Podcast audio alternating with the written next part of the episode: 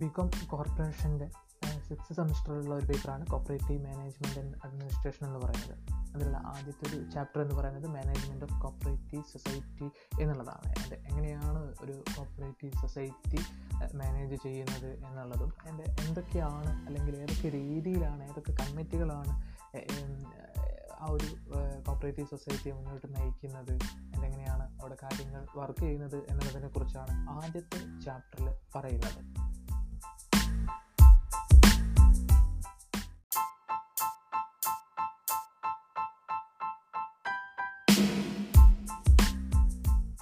ചാപ്റ്ററിൽ ആദ്യം നമ്മൾ ശ്രദ്ധിക്കേണ്ടത് കോപ്പറേറ്റീവ് മാനേജ്മെന്റ് എന്താണ്? എന്താണ് അതിന്റെ ഒരു ഡെഫിനിഷൻ എന്നുള്ളതാണ്.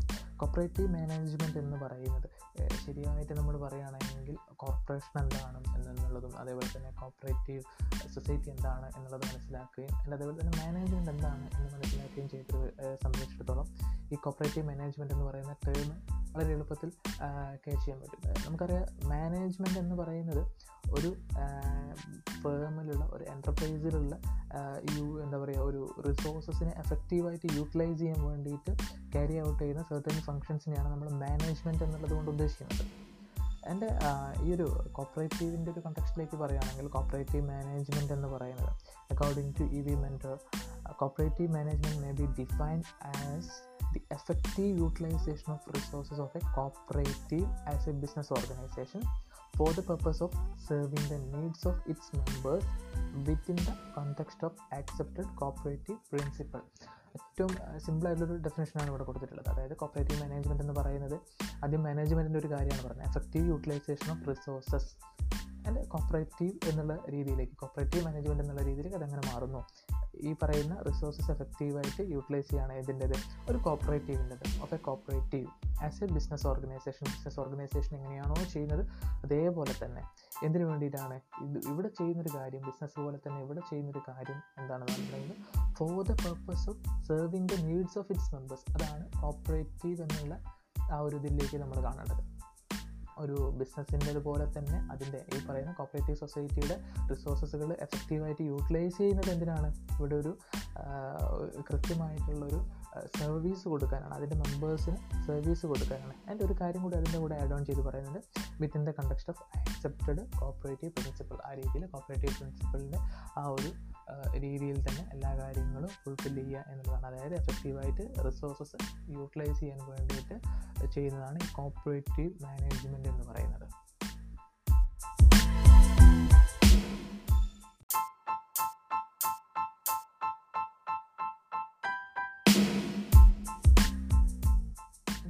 നെക്സ്റ്റ് നമ്മൾ ഏറ്റവും ഇമ്പോർട്ടന്റ് ആയിട്ട് കാണേണ്ട ഒരു കാര്യം എന്ന് പറയുന്നത് ജനറൽ ബോഡിയാണ് ജനറൽ ബോഡി എന്ന് പറയുന്നത് സുപ്രീം ഒരു ഫൈനൽ അതോറിറ്റിയാണ് ഒരു കോപ്പറേറ്റീവ് സൊസൈറ്റിയുടെ ഒരു ഫൈനൽ അതോറിറ്റിയാണ് ജനറൽ ബോഡി എന്നുള്ളത് കൊണ്ട് ഉദ്ദേശിക്കുന്നത്. And all the members of the society other than associate normal members ഈ പറയുന്ന ജനറൽ ബോഡിയിൽ ഉണ്ടായിരിക്കണം. ആൻഡ് ഇതിന് ജനറൽ ബോഡി മീറ്റിങ്ങുകൾ ഉണ്ടാകും. ആൻഡ് ഈ പറയുന്ന ജനറൽ ബോഡി മീറ്റിങ്ങിൽ പ്രോക്സി ഒരിക്കലും അനുവദിക്കുന്നില്ല. അതായത് ഒരാൾക്ക് പകരം മറ്റൊരാളെ ഒരിക്കലും നമുക്ക് കാണാനോ അല്ലെങ്കിൽ അങ്ങനെ അനുവദിക്കാനോ കഴിയില്ല എന്നുള്ളതാണ്. അപ്പം ജനറൽ ബോഡി എന്ന് പറയുന്ന സമയത്ത് ബേസിക്കലി നമ്മൾ അറിയേണ്ട ഒരു കാര്യം എന്ന് പറയുന്നതാണ്. ഒരു സുപ്രീം ആൻഡ് ഫൈനൽ അതോറിറ്റിയാണ് എല്ലാ മെമ്പേഴ്സും ഈ അതായത് അസോസിയേറ്റോ അല്ലെങ്കിൽ നോമിനൽ മെമ്പേഴ്സോ അല്ലാത്ത എല്ലാ മെമ്പേഴ്സും ഈ പറയുന്ന ജനറൽ ബോഡിയുടെ അണ്ടറിൽ വരും. അതിന്റെ കൃത്യമായിട്ടുള്ള മീറ്റിങ്ങുകൾ ഒക്കെ കണ്ടക്ട് ചെയ്യും എന്നുള്ളതാണ്. അതിന്റെ യൂഷ്വലി മാനേജിങ് കമ്മിറ്റിയാണ് ജനറൽ ബോഡി മീറ്റിങ്ങുകൾ നടത്താറുള്ളത്. എന്റെ മറ്റുള്ള എല്ലാ മെമ്പേഴ്സും ഇത് അറ്റൻഡ് ചെയ്യാറാണ് പതിവുള്ളത്. അതിന്റെ കാര്യങ്ങളൊക്കെ അവതരിപ്പിക്കുന്നത് ഈ മാനേജിങ് കമ്മിറ്റി ആയിരിക്കും.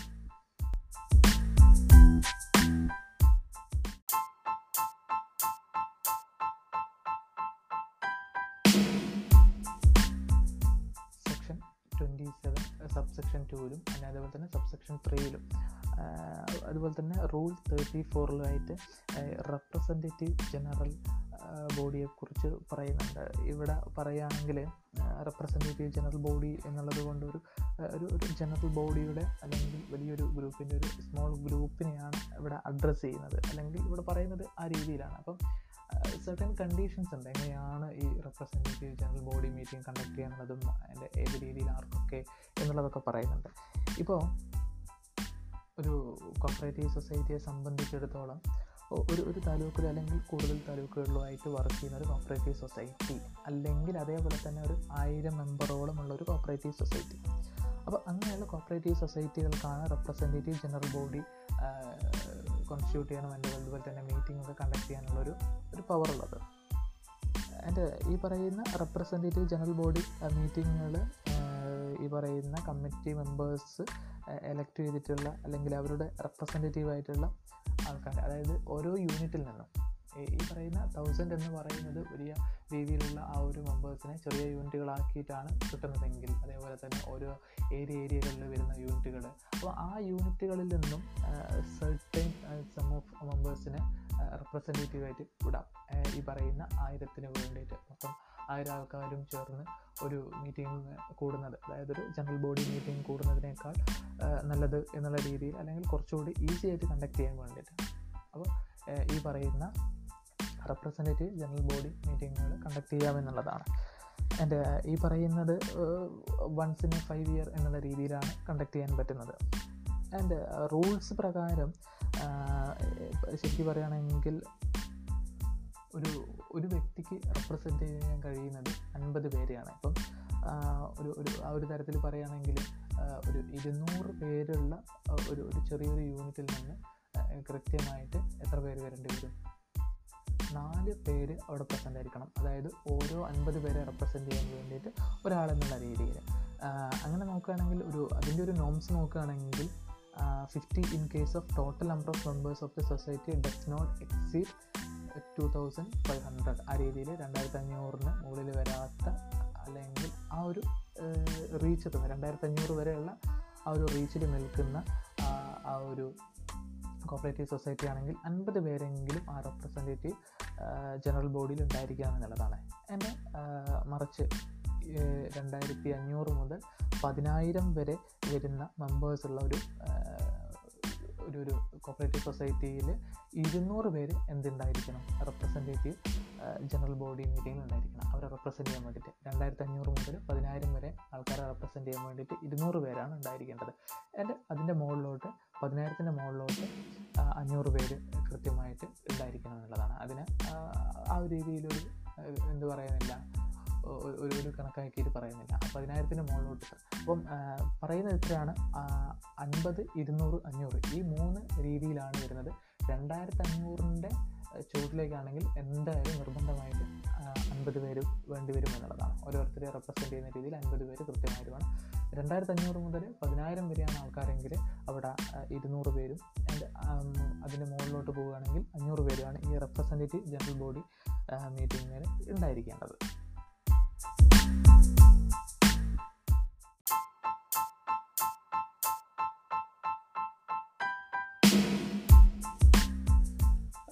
ജനറൽ ബോഡി എന്ന് പറയുന്നത് നമുക്ക് സിറ്റുവേഷൻ വരുന്നതിനനുസരിച്ചിട്ട് നമുക്ക് കൂടാനും വേണ്ട അതേപോലെ തന്നെ representative general body once in a five year ആണ് നമുക്ക് ആ, രീതിയിൽ മീറ്റ് ചെയ്യാനുള്ള ഒരു ഇതുള്ളത്. എന്നാലും ആനുവൽ ജനറൽ ബോഡി എന്ന് പറയുന്ന ഒരു കാര്യം കൂടെ ഉണ്ട്. അതായത് വർഷത്തിലൊരിക്കലെങ്കിലും ഈ രീതിയിൽ മീറ്റിംഗ് നടത്തിയിരിക്കണം എന്നുള്ളതാണ്. അതായത് എല്ലാ സൊസൈറ്റിയും വർഷത്തിലൊരിക്കൽ ഈ പറയുന്നത് പോലെ ഒരു ജനറൽ ബോഡി അതായത് എല്ലാ മെമ്പേഴ്സിനെയും ഉൾക്കൊള്ളിച്ചുകൊണ്ട് ഉള്ള ഒരു ജനറൽ ബോഡി നടത്തിയിരിക്കണം എന്നുള്ളതാണ് ആനുവൽ ജനറൽ ബോഡി മീറ്റിംഗ് എന്നുള്ളത് കൊണ്ട് ഉദ്ദേശിക്കുന്നത്.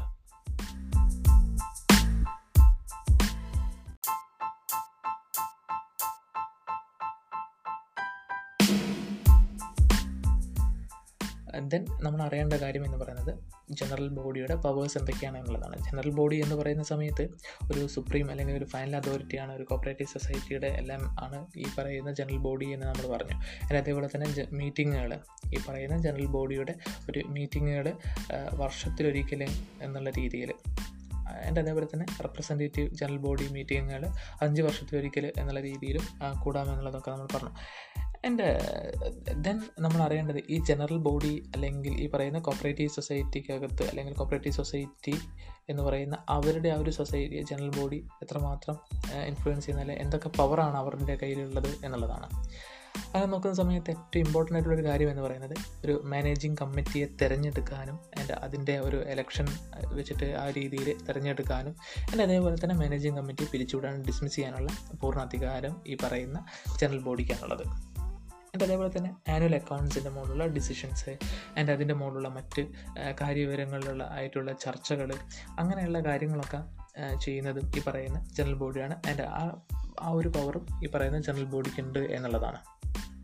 എന്റെ മറ്റൊരു രീതിയിൽ ഈ പറയുന്ന കോപ്പറേറ്റീവ് സൊസൈറ്റിക്കകത്തേക്ക് വരുന്ന പ്രോഫിറ്റിന്റെ വിഹിതം ഏത് രീതിയിലാണ് എന്നുള്ളത്. പക്ഷേ റൂൾസ് ആൻഡ് ബൈലോസ് പ്രകാരം ആയിരിക്കും അവർ ചെയ്യുന്നത്. എന്നാൽ പോലും ആ, ഒരു കാര്യം ക്യാരി ഔട്ട് ചെയ്യാനുള്ള പൂർണ അധികാരം ഈ പറയുന്ന ജനറൽ ബോഡിക്കാണുള്ളത് ആൻഡ് ഒരു ആനുവൽ ബഡ്ജറ്റ് സൊസൈറ്റിയുടെ ആനുവൽ ബഡ്ജറ്റ് കേൾക്കാനും അത് അതുപോലെ തന്നെ അത് പാസ്സാക്കാനുള്ള പൂർണാധികാരം ആനുവൽ റിപ്പോർട്ട് അപ്രൂവ് ചെയ്യാനുള്ള പൂർണാധികാരം ആൻഡ് ഈ പറയുന്നത് പോലെ ഒരു ഡയറക്ടർ അല്ലെങ്കിൽ ഒരു മാനേജ് ചെയ്യുന്ന ആ ഒരു രീതിയിലൊരു പ്രസിഡന്റ് ആ ഒരു രീതിയിൽ വരുന്ന കാര്യങ്ങളിലേക്ക് കൂടെ എന്താ പറയുക അവരെ കൂടെ കൺട്രോൾ ചെയ്യുക എന്നുള്ള രീതിയിലും ഒരു പൂർണാധികാരം ഈ പറയുന്ന ജനറൽ ബോഡിക്കുണ്ട് ആൻഡ് അതേപോലെ തന്നെ ഈ ഒരു സൊസൈറ്റി അവർക്ക് എതിരായിട്ട് വരുന്നവരെ. അതായത് ആ ഒരു കോപ്പറേറ്റീവ് സൊസൈറ്റിയെ എന്താ പറയുക നെഗറ്റീവായിട്ട് ബാധിക്കുന്നവരെ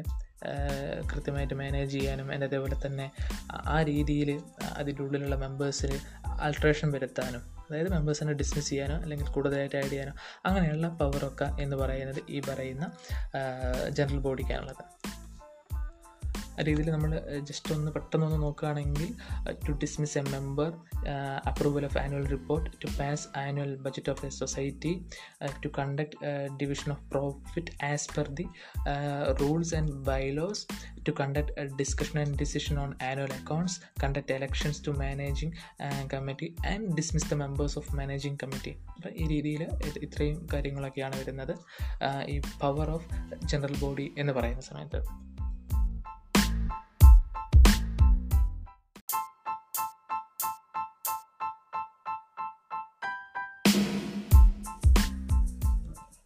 പവേഴ്സ് പോലെ തന്നെ പ്രധാനപ്പെട്ട മറ്റൊരു കാര്യമാണ് ഫങ്ഷൻസ് ഓഫ് ജനറൽ ബോഡി എന്തൊക്കെ ഡ്യൂട്ടീസാണ് ഒരു ജനറൽ ബോഡി ചെയ്യേണ്ടത് എന്നുള്ളതാണ്. എന്റെ ഈ രീതിയിൽ നോക്കുകയാണെങ്കിൽ ഒരു മാനേജിങ് കമ്മിറ്റി ആൻഡ് ഈ പറയുന്ന കോപ്പറേറ്റീവ് സൊസൈറ്റിയുടെ ഹയർ അതോറിറ്റി ആയിട്ടുള്ള ഇപ്പം ഒരു രീതിയിൽ some notes something given by the registrar or എന്താ പറയുക ഒരു ഒരു അതോറിറ്റി ഈ കാര്യങ്ങൾ കൃത്യമായിട്ട് മാനേജിങ് കമ്മിറ്റി ആയിട്ട് റിപ്പോർട്ട് ചെയ്യുക. ആൻഡ് ആ രീതിയിലുള്ളൊരു ലിങ്കേജ് അതായത് കൃത്യമായിട്ട് ആ ഒരു കോപ്പറേറ്റീവ് സൊസൈറ്റിയെ സേഫ് ഗാർഡ് ചെയ്യുന്നത് ഇവരാണ്. ആൻഡ് മാനേജിങ് കമ്മിറ്റി ചെയ്യുന്നത് ആ ഒരു മേ എന്താ പറയുക ഇന്റേർണലായിട്ടുള്ള കാര്യങ്ങളെ കറക്റ്റായിട്ട് ഒരു ലക്ഷ്യത്തിലേക്ക് എത്തിക്കാൻ വേണ്ടിയിട്ട് തയ്യാറാക്കുന്നു എന്നുള്ളതാണ് ഈ പറയുന്ന മാനേജിങ് കമ്മിറ്റി ചെയ്യുന്നത്. ആൻഡ് അതേപോലെ തന്നെ ജനറൽ ബോർഡ് ചെയ്യുന്നത് കൃത്യമായിട്ട് ആ ഒരു എൻവയോൺമെന്റ് മാനേജിങ് കമ്മിറ്റിക്ക് ഒരുക്കി കൊടുക്കുക എന്നുള്ളതാണ്.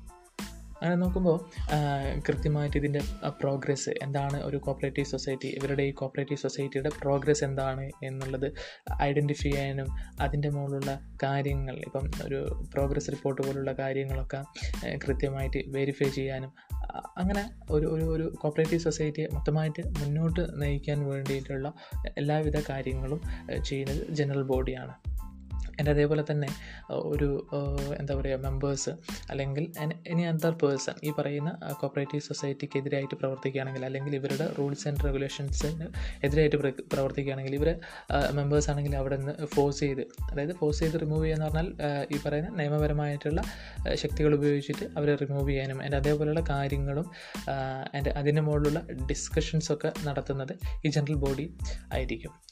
ആൻഡ് അതേപോലെ തന്നെ കൃത്യമായിട്ടുള്ളൊരു മെമ്പറുടെ കംപ്ലൈന്റ് ഡീൽ ചെയ്യുന്നത് ജനറൽ ബോഡിയാണ് ആൻഡ് എല്ലാ രീതിയിലുള്ള ഒരു ഒരു എന്താ ഒരു മാനേജ്മെന്റിന് വേണ്ടിയിട്ടുള്ള എല്ലാ ഒരു ഗ്രൗണ്ട് ഒരുക്കി കൊടുക്കുന്നത്. അപ്പോൾ ആ രീതിയിൽ ബൈലോ പ്രകാരമുള്ള എല്ലാ വിധത്തിലുള്ള കാര്യങ്ങളും ഒരുക്കി കൊടുക്കുന്നത് ഈ പറയുന്ന ജനറൽ ബോഡിയാണ്.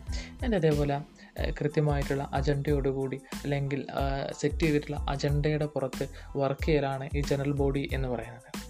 ആൻഡ് സിമ്പിൾ മാനേജിങ് കമ്മിറ്റിയിൽ നിന്ന് ജനറൽ ബോഡി എങ്ങനെ മാറുന്നു എന്ന് ചോദിച്ചു കഴിഞ്ഞാൽ നമ്മൾ ആ ഒരു രീതിയിലാണ് ചിന്തിക്കേണ്ടത്. ആം, എന്താണെന്ന് പറഞ്ഞിട്ടുണ്ടെങ്കിൽ മാനേജിങ് കമ്മിറ്റി ആ ഒരു ബിസിനസ്സിനെ മാനേജ് ചെയ്യുന്നു. ആൻഡ് ഈ പറയുന്ന ജനറൽ ബോഡി ആ ബിസിനസ്സിനെ പ്രൊട്ടക്റ്റ് ചെയ്ത് നിൽക്കുന്നു എന്നുള്ളതാണ്.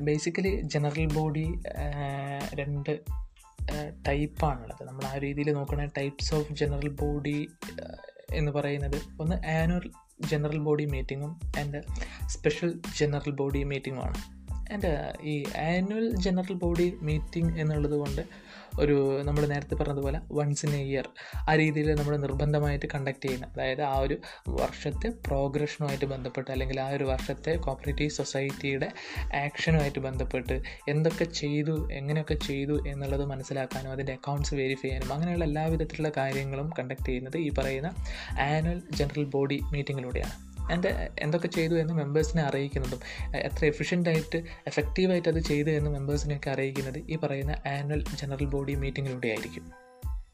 എന്റെ അതേപോലെ തന്നെ നമ്മൾ പറഞ്ഞതുപോലെ തന്നെ ഒരു ബജറ്റിന്റെ അപ്രൂവൽ നടക്കുന്നത്. അതായത് നമ്മൾ ഇതുവരെയുള്ള കാര്യങ്ങൾ ഇങ്ങനെയൊക്കെ ചെയ്തു എന്ന് പറയുകയും ആൻഡ് ഇനി അടുത്ത വർഷത്തേക്ക് നമ്മൾ ചെയ്യാൻ ഉദ്ദേശിക്കുന്നത് ഇങ്ങനെയാണ് എന്ന് പറയുന്നതും പോലെ. അപ്പോൾ ആ രീതിയിൽ ഒരു ബജറ്റിന്റെ അപ്രൂവൽ നടക്കുന്നതും ഈ പറയുന്ന പോലെയുള്ള ആനുവൽ ജനറൽ ബോഡി മീറ്റിങ്ങിൽ വെച്ചിട്ടാണ്. ആൻഡ് അതേപോലെ തന്നെ എലക്ഷൻസ് എന്തെങ്കിലും ഈ പറയുന്ന ഒരു എലക്ഷൻസ് വരുന്നുണ്ടെങ്കിൽ ഒരു മാനേജിങ് കമ്മിറ്റി തിരഞ്ഞെടുക്കാൻ ആ രീതിയിലുള്ളൊരു എലക്ഷൻ വരുന്നുണ്ടെങ്കിൽ കൃത്യമായിട്ടുള്ള മാർഗനിർദ്ദേശങ്ങളും എന്റെ അതുപോലെ തന്നെ അതിന്റെ എല്ലാ കാര്യങ്ങളും പറയുക ആൻഡ് അതുപോലെ തന്നെ ഓഡിറ്റ് റിപ്പോർട്ട് ആനുവൽ റിപ്പോർട്ട് ഈ രീതിയിലുള്ള കാര്യങ്ങളൊക്കെ ഡീൽ ചെയ്യുക നെറ്റ് പ്രോഫിറ്റ് ഡിസ്പോസൽ ചെയ്യുക അതായത് കൃത്യമായിട്ട് എങ്ങനെയാണ് എന്നുള്ളതും എന്റെ അത് എങ്ങനെയൊക്കെ മെമ്പേഴ്സിലേക്ക് ഡിസ്ട്രിബ്യൂട്ട് ചെയ്തു എന്നുള്ളതും ഏതൊക്കെ രീതിയിൽ അത് കൊടുത്തു എന്നുള്ളതും ആ രീതിയിൽ നെറ്റ് പ്രോഫിറ്റിനെ വീതം വെക്കുക. എന്റെ ഇനി ബൈലോ പ്രകാരം വരുന്ന മറ്റെന്തെങ്കിലും പ്രശ്നങ്ങൾ അപ്പം ഒന്നെങ്കിൽ ഏതെങ്കിലും ഒരു മെമ്പറിന്റെ വയലേഷൻ ആവാം. അല്ലെങ്കിൽ ഈ പറയുന്നത് പോലെ ഒരു ഒരു കൺസിഡറേഷൻ വരേണ്ട ഒരു കാര്യം. ഈ പറയുന്ന ആ ഒരു ജനറൽ ബോഡി അല്ലെങ്കിൽ ആ ഒരു വർഷം മൊത്തമായിട്ട് വന്നിട്ടുള്ള എന്തെങ്കിലും ഒരു ചെറിയ എന്താ ഈ പറഞ്ഞ മുകളിൽ പറഞ്ഞ അല്ലാത്ത ഒരു ഒരു മാറ്ററിലേക്ക് ഒന്നുകൂടി ഒന്ന് നോക്കുക എന്നുള്ളതാണ്. ആ രീതിയിൽ ആനുവൽ ജനറൽ ബോഡി മീറ്റിംഗ് മൊത്തമായിട്ടൊന്ന് ഈ പറയുന്ന കോപ്പറേറ്റീവ് സൊസൈറ്റിയുടെ ഈ ക്യാരി ഔട്ട് ബിസിനസ്സിനെ ഒന്ന് സേഫ് ഗാർഡ് ചെയ്യാൻ വേണ്ടിയിട്ടും അല്ല അതേപോലെ തന്നെ കാര്യ ഗൗരവമായിട്ടുള്ള എന്തൊക്കെ കാര്യങ്ങൾ അതിൽ ചെയ്തു ആ ഒരു വർഷം ചെയ്തു എന്നുള്ളതും ഇനി എന്തൊക്കെ ചെയ്യാൻ പോകുന്നു എന്നുള്ളതിന്റെ ഒരു അവതരണമാണ് ആനുവൽ ജനറൽ ബോഡി മീറ്റിംഗ് എന്നുള്ളത് കൊണ്ട് ഉദ്ദേശിക്കുന്നത്.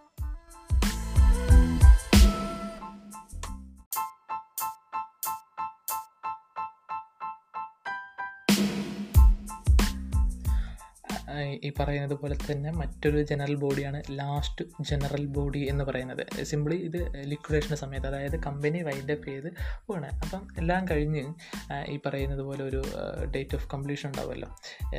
ഈ ഒരു ഡേറ്റിനാണ് ഇത് വൈൻഡ് അപ്പ് ചെയ്യുന്നത് അല്ലെങ്കിൽ ഇങ്ങനെ ഒരു ഡേറ്റ് ആണ് ഈ പറയുന്ന ബിസിനസ് നിർത്തുന്നത് എന്ന് പറയുന്ന ആ ഒരു ഡേറ്റിൽ നിന്ന് ലിക്വിഡേഷന്റെ ആ ഒരു ഡേറ്റിൽ നിന്ന് മുപ്പത് ദിവസത്തിനുള്ളിൽ ഒരു മീറ്റിംഗ് വിളിച്ചിരിക്കണം. അതായത് ലിക്വിഡേറ്റേഴ്സ് മീറ്റിംഗ് എന്നുള്ള രീതിയിൽ ആ ഒരു ജനറൽ ബോഡി എന്നുള്ള രീതിയിൽ ഒരു ഒരു ജനറൽ ബോഡി വിളിച്ചിട്ടുണ്ടായിരിക്കണം. അപ്പോൾ അതിന് പറയുന്ന പേരാണ് ലാസ്റ്റ് ജനറൽ ബോഡി എന്നുള്ളത്.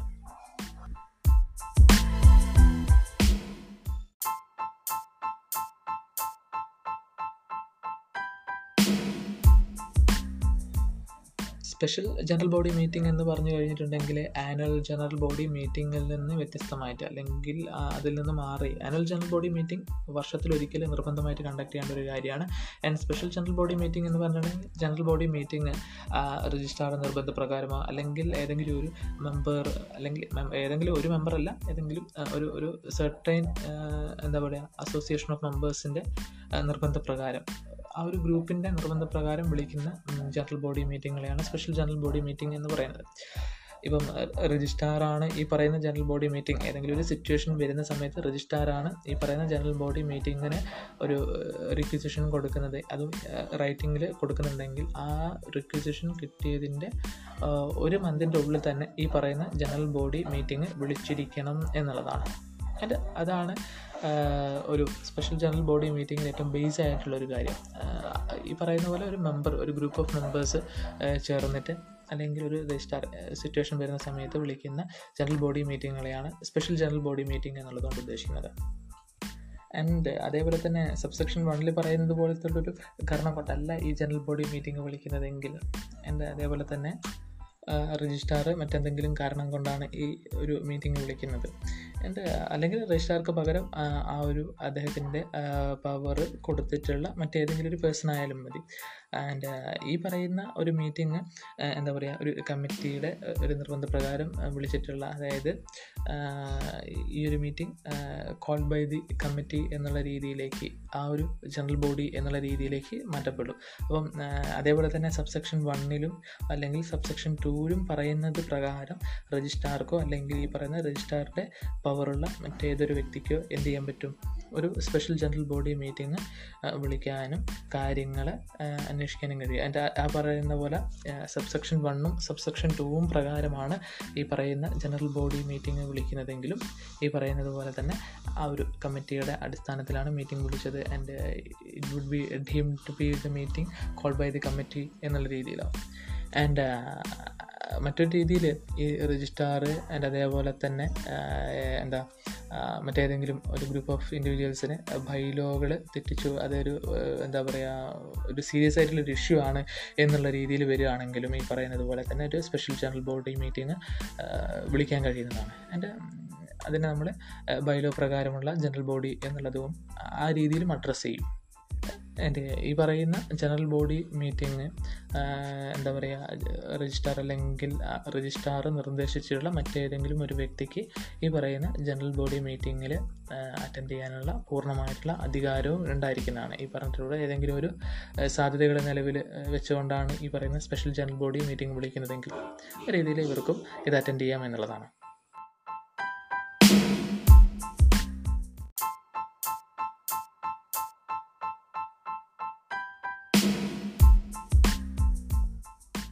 ഒരു ഭാഗത്ത് നിന്ന് നമുക്കൊരു ലോങ് എസ് ക്വസ്റ്റനായിട്ട് പ്രതീക്ഷിക്കാവുന്ന ഒരു ക്വസ്റ്റനാണ് polling procedure of cooperative societies എന്ന് പറയുന്നത്. സാധാരണഗതിയിൽ എങ്ങനെയാണോ ഒരു എലക്ഷൻ കണ്ടക്ട് ചെയ്യുന്നത്. അതിന്റെ അതേ ഒരു സ്റ്റെപ്പുകൾ അല്ലെങ്കിൽ അതേ ഒരു പ്രൊസീജിയറൽ വേയിൽ കൂടെ തന്നെയാണ് ഇവിടെയും എലക്ഷൻസ് കണ്ടക്ട് ചെയ്യുന്നത്. നമ്മൾ ആ ഒരു പ്രൊസീജിയേഴ്സ് മാത്രം ഒന്ന് പെട്ടെന്ന് നോക്കുകയാണെങ്കിൽ ഒരു ഡിസിഷൻ ടു കണ്ടക്ട് എലക്ഷൻ ആദ്യം ഉണ്ടായിരിക്കണം. ആൻഡ് അതാണ് ആദ്യത്തെ ഒരു പ്രൊസീജിയർ എന്ന് പറഞ്ഞാൽ ആ ഒരു ഡിസിഷൻ എടുക്കുന്നു. And then returning officer appoint ചെയ്യുന്നു.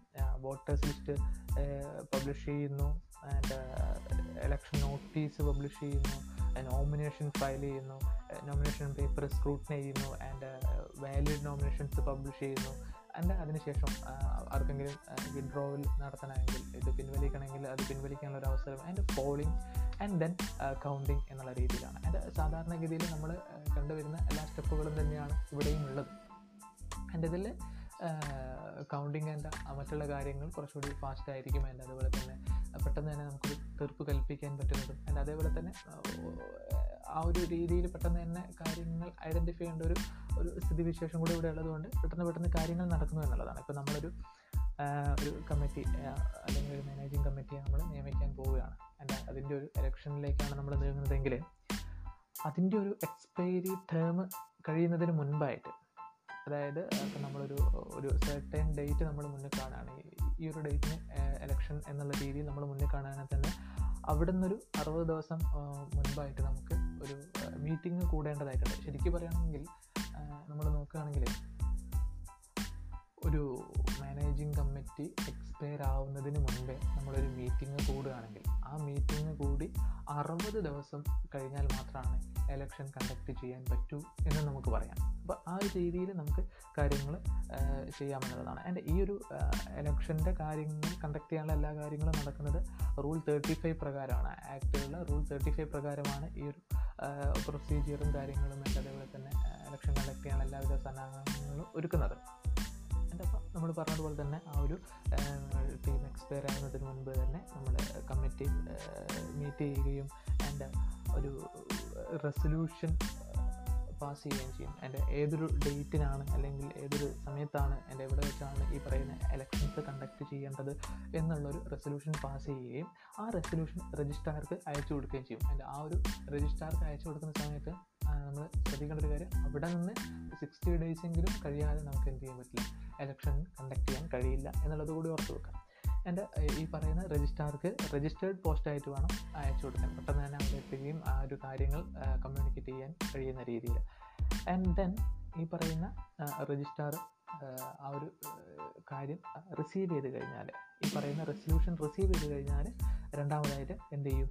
ആദ്യത്തേത് നമ്മളൊരു ഡിസിഷൻ എടുത്ത് രണ്ടാമത്തത് അപ്പോയിൻമെന്റ് റിട്ടേണിംഗ് ഓഫീസർ എന്നുള്ളതാണ്. ആൻഡ് രജിസ്ട്രാർ ഈ പറയുന്ന ഒരു റെസൊല്യൂഷൻ കിട്ടുന്നതോടുകൂടി ഒരു റിട്ടേണിംഗ് ഓഫീസറെ ഇലക്ഷൻ കണ്ടക്ട് ചെയ്യാനുള്ള റിട്ടേണിംഗ് ഓഫീസറെ ഫിക്സ് ചെയ്ത് അപ്പോൾ ഈ ഫിക്സ് ചെയ്യുന്ന റിട്ടേണിംഗ് ഓഫീസർക്ക് ഒരു റെമ്യൂണറേഷൻ ഉണ്ടാവും ഈ പറയുന്ന രജിസ്ട്രാർ ഫിക്സ് ചെയ്യുന്നത് റെമ്യൂണറേഷൻ ആൻഡ് എന്റയർലി ഈ ഇലക്ഷൻ കണ്ടക്ട് ചെയ്യാനുള്ള എല്ലാവിധ അധികാരവും അല്ലെങ്കിൽ എല്ലാവിധ റെസ്പോൺസിബിലിറ്റിയും ഉള്ളത് ഈ പറയുന്ന റിട്ടേണിംഗ് ഓഫീസർക്കായിരിക്കും ആൻഡ് വൺസ് ഈ റിട്ടേണിംഗ് ഓഫീസർ ഫിക്സ് ആയി കഴിഞ്ഞാൽ വോട്ടേഴ്സ് ലിസ്റ്റ് ഇഷ്യൂ ചെയ്യുക എന്നുള്ളതാണ് മൂന്നാമത്തെ ഒരു പ്രൊസീജിയർ ഈ പറയുന്ന മൂന്നാമത്തെ സ്റ്റെപ്പിൽ അല്ലെങ്കിൽ ഈ ഒരു സ്റ്റേജിൽ സംഭവിക്കുന്നത് ആദ്യം നമ്മൾ ഒരു പ്രിലിമിനറി ലിസ്റ്റ് വോട്ടേഴ്സ് ലിസ്റ്റ് പ്രസിദ്ധീകരിക്കും. ആൻഡ് എനി ഒബ്ജെക്ഷൻസ് എന്തെങ്കിലും പ്രശ്നങ്ങളുണ്ടോ അല്ലെങ്കിൽ എന്തെങ്കിലും ക്ലിയർ ചെയ്യാനുണ്ടോ എന്നുള്ളത് നമ്മൾ ചോദിക്കും. ഈ പറയുന്ന ലിസ്റ്റ് പബ്ലിഷ് ചെയ്ത് മൂന്ന് ദിവസത്തിനുള്ളിൽ ഈ പറയുന്നത് പോലെ കാര്യങ്ങളൊന്നും വന്നിട്ടില്ലെങ്കിൽ ഇനി അഥവാ വന്നിട്ടുണ്ടെങ്കിൽ ആ രീതിയിൽ മാറ്റി എന്ത് ചെയ്യും? മൂന്ന് ദിവസത്തിനുള്ളിൽ ഫൈനൽ ലിസ്റ്റ് പബ്ലിഷ് ചെയ്യും. ആൻഡ് ഈ ഫൈനൽ ലിസ്റ്റ് പബ്ലിഷ് ചെയ്യുന്നത് മറ്റൊരു കാര്യം കൂടെ ഉള്ളത് മിനിമം ഒരു പത്ത് ദിവസം മുൻപെങ്കിലും ഇലക്ഷന്റെ പത്ത് ദിവസം മുൻപെങ്കിലും നമ്മളിത് പബ്ലിഷ് ചെയ്തിരിക്കണം. അതായത് ഈ പറയുന്നത് പോലെ ഒരു എന്താ ഒരു പ്രിലിമിനറി വോട്ടേഴ്സ് ലിസ്റ്റ് നമ്മൾ കൊടുത്തു. പ്രിലിമിനറി വോട്ടേഴ്സ് ലിസ്റ്റ് കൊടുത്തു. ആൻഡ് അതേപോലെ തന്നെ അവിടെ നിന്ന് ക്ലാരിഫിക്കേഷനും കിട്ടി. ആൻഡ് നമ്മൾ അതുപോലെ തന്നെ കാര്യങ്ങളൊക്കെ വെയിറ്റ് ചെയ്ത് നിൽക്കുകയാണ്. അപ്പോഴും എന്ത് ചെയ്യണം? അധിക കാലം വെയിറ്റ് ചെയ്യാൻ പറ്റില്ല. ഈ പറയുന്ന വോട്ടിംഗ് ഡേറ്റിന്റെ പത്ത് ദിവസം മുൻപെങ്കിലും ഈ പറയുന്ന ലിസ്റ്റ് നിർബന്ധമായിട്ട് പബ്ലിഷ് ചെയ്യണം എന്നുള്ളതാണ്. ഇവിടെ ഈ പറയുന്നത് പോലെ ഒരു ലിസ്റ്റ് പബ്ലിഷ് ആയി കഴിഞ്ഞാൽ കൃത്യമായിട്ടുള്ളൊരു വോട്ടേഴ്സ് ലിസ്റ്റ് പബ്ലിഷ് ചെയ്ത് കഴിഞ്ഞാൽ പിന്നെ ഉള്ളതെന്ന് പറഞ്ഞിട്ടുണ്ടെങ്കിൽ പിന്നെ ഒരു സ്റ്റേജ് എന്ന് പറഞ്ഞിട്ടുണ്ടെങ്കിൽ ഇഷ്യൂ ഓഫ് ഇലക്ഷൻ നോട്ടീസ് എന്നുള്ളതാണ്. കൃത്യമായിട്ടുള്ളൊരു ഇലക്ഷൻ നോട്ടീസ് പബ്ലിഷ് ചെയ്യും.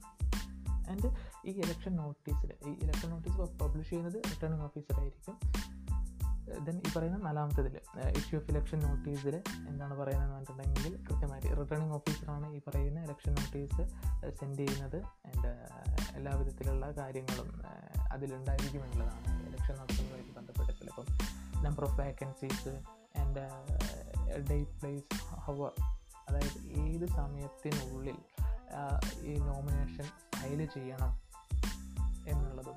ആൻഡ് അതേപോലെ തന്നെ ഈ പറയുന്ന കാര്യങ്ങൾ സ്ക്രൂട്ടിനി ചെയ്യുന്നത് ഏത് സമയത്താണ് എന്നുള്ളതും ആൻഡ് വിഡ്രോവൽ നോമിനേഷൻ പിൻവലിക്കാനുള്ള ഈ പറയുന്ന ദിവസവും അതിന്റെ അതുപോലെ തന്നെ സമയവും and അതുപോലെ തന്നെ പോളിംഗ് നടക്കുന്ന സമയവും ഒക്കെ കാണിച്ചുകൊണ്ടുള്ള ഒരു എലക്ഷൻ നോട്ടീസ് ഈ പറയുന്ന റിട്ടേണിംഗ് ഓഫീസർ സെൻഡ് ചെയ്യും. ആൻഡ് അതിനുശേഷമാണ് നോമിനേഷൻസ് ഫയൽ ചെയ്ത് തുടങ്ങുന്നത്. നോമിനേഷൻ ഫയൽ ചെയ്യുന്ന സമയത്ത് നമ്മൾ സാധാരണ ഒക്കെ പരിചയപ്പെട്ടതുപോലെ തന്നെ ഒരു കൃത്യമായിട്ടൊരു സമയം നമ്മൾ ഈ പറയുന്ന ഇലക്ഷൻ നോട്ടീസിൽ പറഞ്ഞിട്ടുള്ള ആ സമയത്തിനുള്ളിൽ ഒരു വ്യക്തി ഒരു കാൻഡിഡേറ്റ് സബ്മിറ്റ് ചെയ്തിരിക്കുന്നത് ആ കാൻഡിഡേറ്റിനെ നോമിനേറ്റ് ചെയ്യാൻ വേണ്ടിയിട്ട് രണ്ട് പേരും ഉണ്ടായിരിക്കണം എന്നുള്ളതാണ്. അതും ഈ പറയുന്ന വോട്ടേഴ്സ് ലിസ്റ്റിലുള്ള വ്യക്തികളായിരിക്കണം. ആ രീതിയിൽ ആ രണ്ട് വ്യക്തികൾക്കാണ് ഒരു കാൻഡിഡേറ്റിനെ നോമിനേറ്റ് ചെയ്യാൻ പറ്റുന്നത്. അപ്പോൾ ആ ഒരു ഫോർമാറ്റിൽ വേണം നോമിനേഷൻ ഫയൽ ചെയ്യാൻ വേണ്ടിയിട്ട്. പിന്നെ ആറാമതായിട്ട് scrutiny of nomination papers and ഈ പറയുന്നതിൽ തന്നിട്ടുള്ള അല്ലെങ്കിൽ റിസീവ് ചെയ്തിട്ടുള്ള റിട്ടേൺ ഓഫീസർ റിസീവ് ചെയ്തിട്ടുള്ള കാര്യങ്ങൾ നോമിനേഷൻ പേപ്പേഴ്സ് ഇവിടെ എക്സാമിൻ ചെയ്യും. കറക്റ്റായിട്ട് എല്ലാ കാര്യങ്ങളും. ആൻഡ് അതേപോലെ തന്നെ എന്തെങ്കിലും തരത്തിലുള്ള ഒരു റീസൺ അതായത് റിജക്റ്റ് ചെയ്യാനുള്ള ഒരു റീസൺ കണ്ടെത്തുകയാണെങ്കിൽ നേരത്തെ പറഞ്ഞിട്ടുള്ള പ്രകാരം അല്ലെങ്കിൽ ബൈലോ പ്രകാരമുള്ള എന്തെങ്കിലും ഒരു വയലേഷൻ ഈ പറയുന്ന നോമിനേഷനിൽ കണ്ടെത്തുകയാണെങ്കിൽ എന്ത് ചെയ്യാൻ പറ്റും? ഈ പറയുന്ന നോമിനേഷൻസ് തള്ളിക്കളയാൻ പറ്റും. അങ്ങനെ എല്ലാ കാര്യങ്ങളും അനലൈസ് ചെയ്തതിന് ശേഷം ഏഴാമത്തെ സ്റ്റേജിലേക്ക് പബ്ലിക്കേഷൻ ഓഫ് വാലിഡ് നോമിനേഷൻ എന്നുള്ള സ്റ്റേജിലേക്ക് കിടക്കും. റിട്ടേണിംഗ് ഓഫീസർ എന്ത് ചെയ്യും? ഒരു വാലിഡ് ആയിട്ടുള്ള ഒരു കാൻഡിഡേറ്റ്സിനെ നമ്മളവിടെ നോമിനേറ്റിന് എന്ത് ചെയ്യും? ഒരു നോട്ടീസ് ബോർഡിലായിട്ട് പബ്ലിഷ് ചെയ്യുമെന്നുള്ളതാണ് എന്റെ ആ ഒരു വ്യക്തികളിലായിരിക്കും ഇലക്ഷൻ നടക്കുക എന്നുള്ളതാണ്. ആൻഡ് ഈ പറയുന്ന ഒരു എന്താ കാൻഡിഡേറ്റ്സിന് നമ്മൾ ഈ പറഞ്ഞതുപോലെ ഒരു നോട്ടീസ് ബോർഡ് ഇട്ട് കഴിഞ്ഞാൽ വിഡ്രോവൽ ചെയ്യാനുള്ള ഒരു സമയം കൂടി കൊടുത്തിട്ടുണ്ടാവും. അതായത് നെക്സ്റ്റ് ഡേ അതിന്റെ ഒരു അഞ്ച് മണിവരെ അല്ലെങ്കിൽ ആ രീതിയിലാണ് സമയം കൊടുക്കാറുള്ളത്. അപ്പം ആ രീതിയിൽ അഞ്ച് മണിവരെയുള്ള ഒരു സമയത്തിനുള്ളിൽ നമ്മൾ ഈ പറയുന്നത് പോലെ തന്നെ ഒരു വിഡ്രോവൽ നടത്തിയിട്ടുണ്ടായിരിക്കണം. എന്റെ ഇനി അങ്ങനെ അല്ലെങ്കിൽ ഈ പറയുന്നത് പോലെ എന്ത് ചെയ്യും? എലക്ഷനിലേക്ക് മുന്നോട്ടായിട്ട് നീങ്ങും. എന്റെ പോളിംഗ് എന്ന് പറയുന്ന ഒരു ഇതിലേക്കാണ്. ഈ ഈ പറയുന്നത് പോലെ ഒന്നിൽ കൂടുതൽ ആൾക്കാർ വരികയാണെങ്കിൽ ഇപ്പം ഒരു ഒരു ഒരു സ്ഥാനത്തേക്ക് നമ്മൾ ഒരാളെയാണ് നിശ്ചയിക്കുന്നതെങ്കിൽ ഒന്നിൽ കൂടുതൽ ആൾക്കാർ വരികയാണെങ്കിൽ പോളിംഗ് സാധാരണ പോലെ പോളിംഗ് സംഭവിക്കും. അതിന് അതുപോലെ തന്നെ നമ്മളൊരു ഏതെങ്കിലും ഒരു സ്ഥാനത്തേക്ക് രണ്ടുപേരെ നിശ്ചയിക്കുന്നുണ്ടെങ്കിൽ രണ്ടിൽ കൂടുതൽ ആൾക്കാർ വന്നിട്ടുണ്ടെങ്കിൽ ആ- രീതിയിലുള്ള അപ്പം എങ്ങനെയാണോ സർട്ടേൺ നമ്പേഴ്സ് പറയുന്നതിന്റെ എക്സീഡ് ചെയ്യുകയാണ്. ആ രീതിയിലാണ് ഇലക്ഷൻ നടക്കുന്നത്. നമ്മൾ സാധാരണ പറയുന്നത് പോലെ തന്നെ. അപ്പം ഓരോ ആയിരത്തി ഇരുന്നൂറ് വോട്ടർമാർക്കും എന്ത് ചെയ്യും? ഒരു ബൂത്ത് എന്നുള്ള രീതിയിൽ പോളിംഗ് ഓഫീസർ അറേഞ്ച് ചെയ്യും എന്നുള്ളതാണ്. ആൻഡ് എല്ലാ വിധത്തിലുള്ള സന്നാഹങ്ങളും അവിടെ ഒരുക്കും. എന്റെ കാൻഡിഡേറ്റിന് ചീഫ് ഇലക്ഷൻ ഏജൻസിനെയും അല്ലെങ്കിൽ അതർ ഏജൻസ് അവരുടേതായിട്ടുള്ള കാര്യങ്ങൾ നോക്കാനായിട്ടുള്ള എല്ലാവിധ അധികാരങ്ങളുണ്ട്. എന്റെ അതുപോലെ തന്നെ അവർക്ക് പ്രവർത്തിക്കാം എന്നുള്ളതാണ്. എന്റെ വോട്ടിംഗ് കമ്പാർട്ട്മെന്റ് സീക്രസി മെയിന്റെയിൻ ചെയ്യാൻ വേണ്ടിയിട്ട് എങ്ങനെ ക്രമീകരിക്കാൻ പറ്റും? അതുപോലെ ക്രമീകരിച്ചുകൊണ്ട് കൃത്യമായിട്ട് ബാലറ്റ് പേപ്പറുകൾ ഈ മെമ്പേഴ്സിന് വിതരണം ചെയ്ത് കൊടുക്കും. അതിന്റെ വിതരണം ചെയ്യുന്നത് എങ്ങനെയാണെന്ന് വെച്ചിട്ടുണ്ടെങ്കിൽ കൃത്യമായിട്ടുള്ള ഐ ഡികൾ ഈ പറയുന്ന ബൈലോ പ്രകാരമുള്ള ഐ ഡികൾ കൊണ്ടുവന്നു കഴിഞ്ഞാൽ ബാലറ്റ് പേപ്പർ കൊടുക്കുകയും ആ ബാലറ്റ് പേപ്പർ പ്രകാരം അവർക്ക് അതിൽ മാർക്ക് ചെയ്തിട്ട് വോട്ട് ചെയ്യുകയും ചെയ്യാം എന്നുള്ളതാണ്. അതിന്റെ ഈ പറയുന്ന വോട്ടിങ്ങിനും കൃത്യമായിട്ടൊരു സ്റ്റിപ്പുലേറ്റഡ് ടൈം ഉണ്ടാവും. ആ ഒരു ടൈമിന്റെ ഉള്ളിൽ വേണം ഈ കാര്യങ്ങളൊക്കെ ചെയ്തു തീർക്കാൻ വേണ്ടിയിട്ട്. ദെൻ ഈ പറയുന്ന ഈ സമയത്തിനുള്ളിൽ ഈ പറയുന്ന രീതിയിൽ കൃത്യമായിട്ട് തന്നെ വോട്ടിംഗ് എല്ലാം നടന്നു കഴിഞ്ഞാൽ ലാസ്റ്റ് പത്താമത്തുള്ള കൗണ്ടിങ് ദ വോട്ട്സ് എന്നുള്ളതാണ്. ഈ പറയുന്ന വോട്ട് കൗണ്ട് ചെയ്യുന്നത് റിട്ടേണിംഗ് ഓഫീസറുടെ സൂപ്പർവിഷനിലായിരിക്കും ആൻഡ് അതേപോലെ തന്നെ കാൻഡിഡേറ്റ്സിന്റെ ഏജൻസിന് എന്ത് ചെയ്യാം?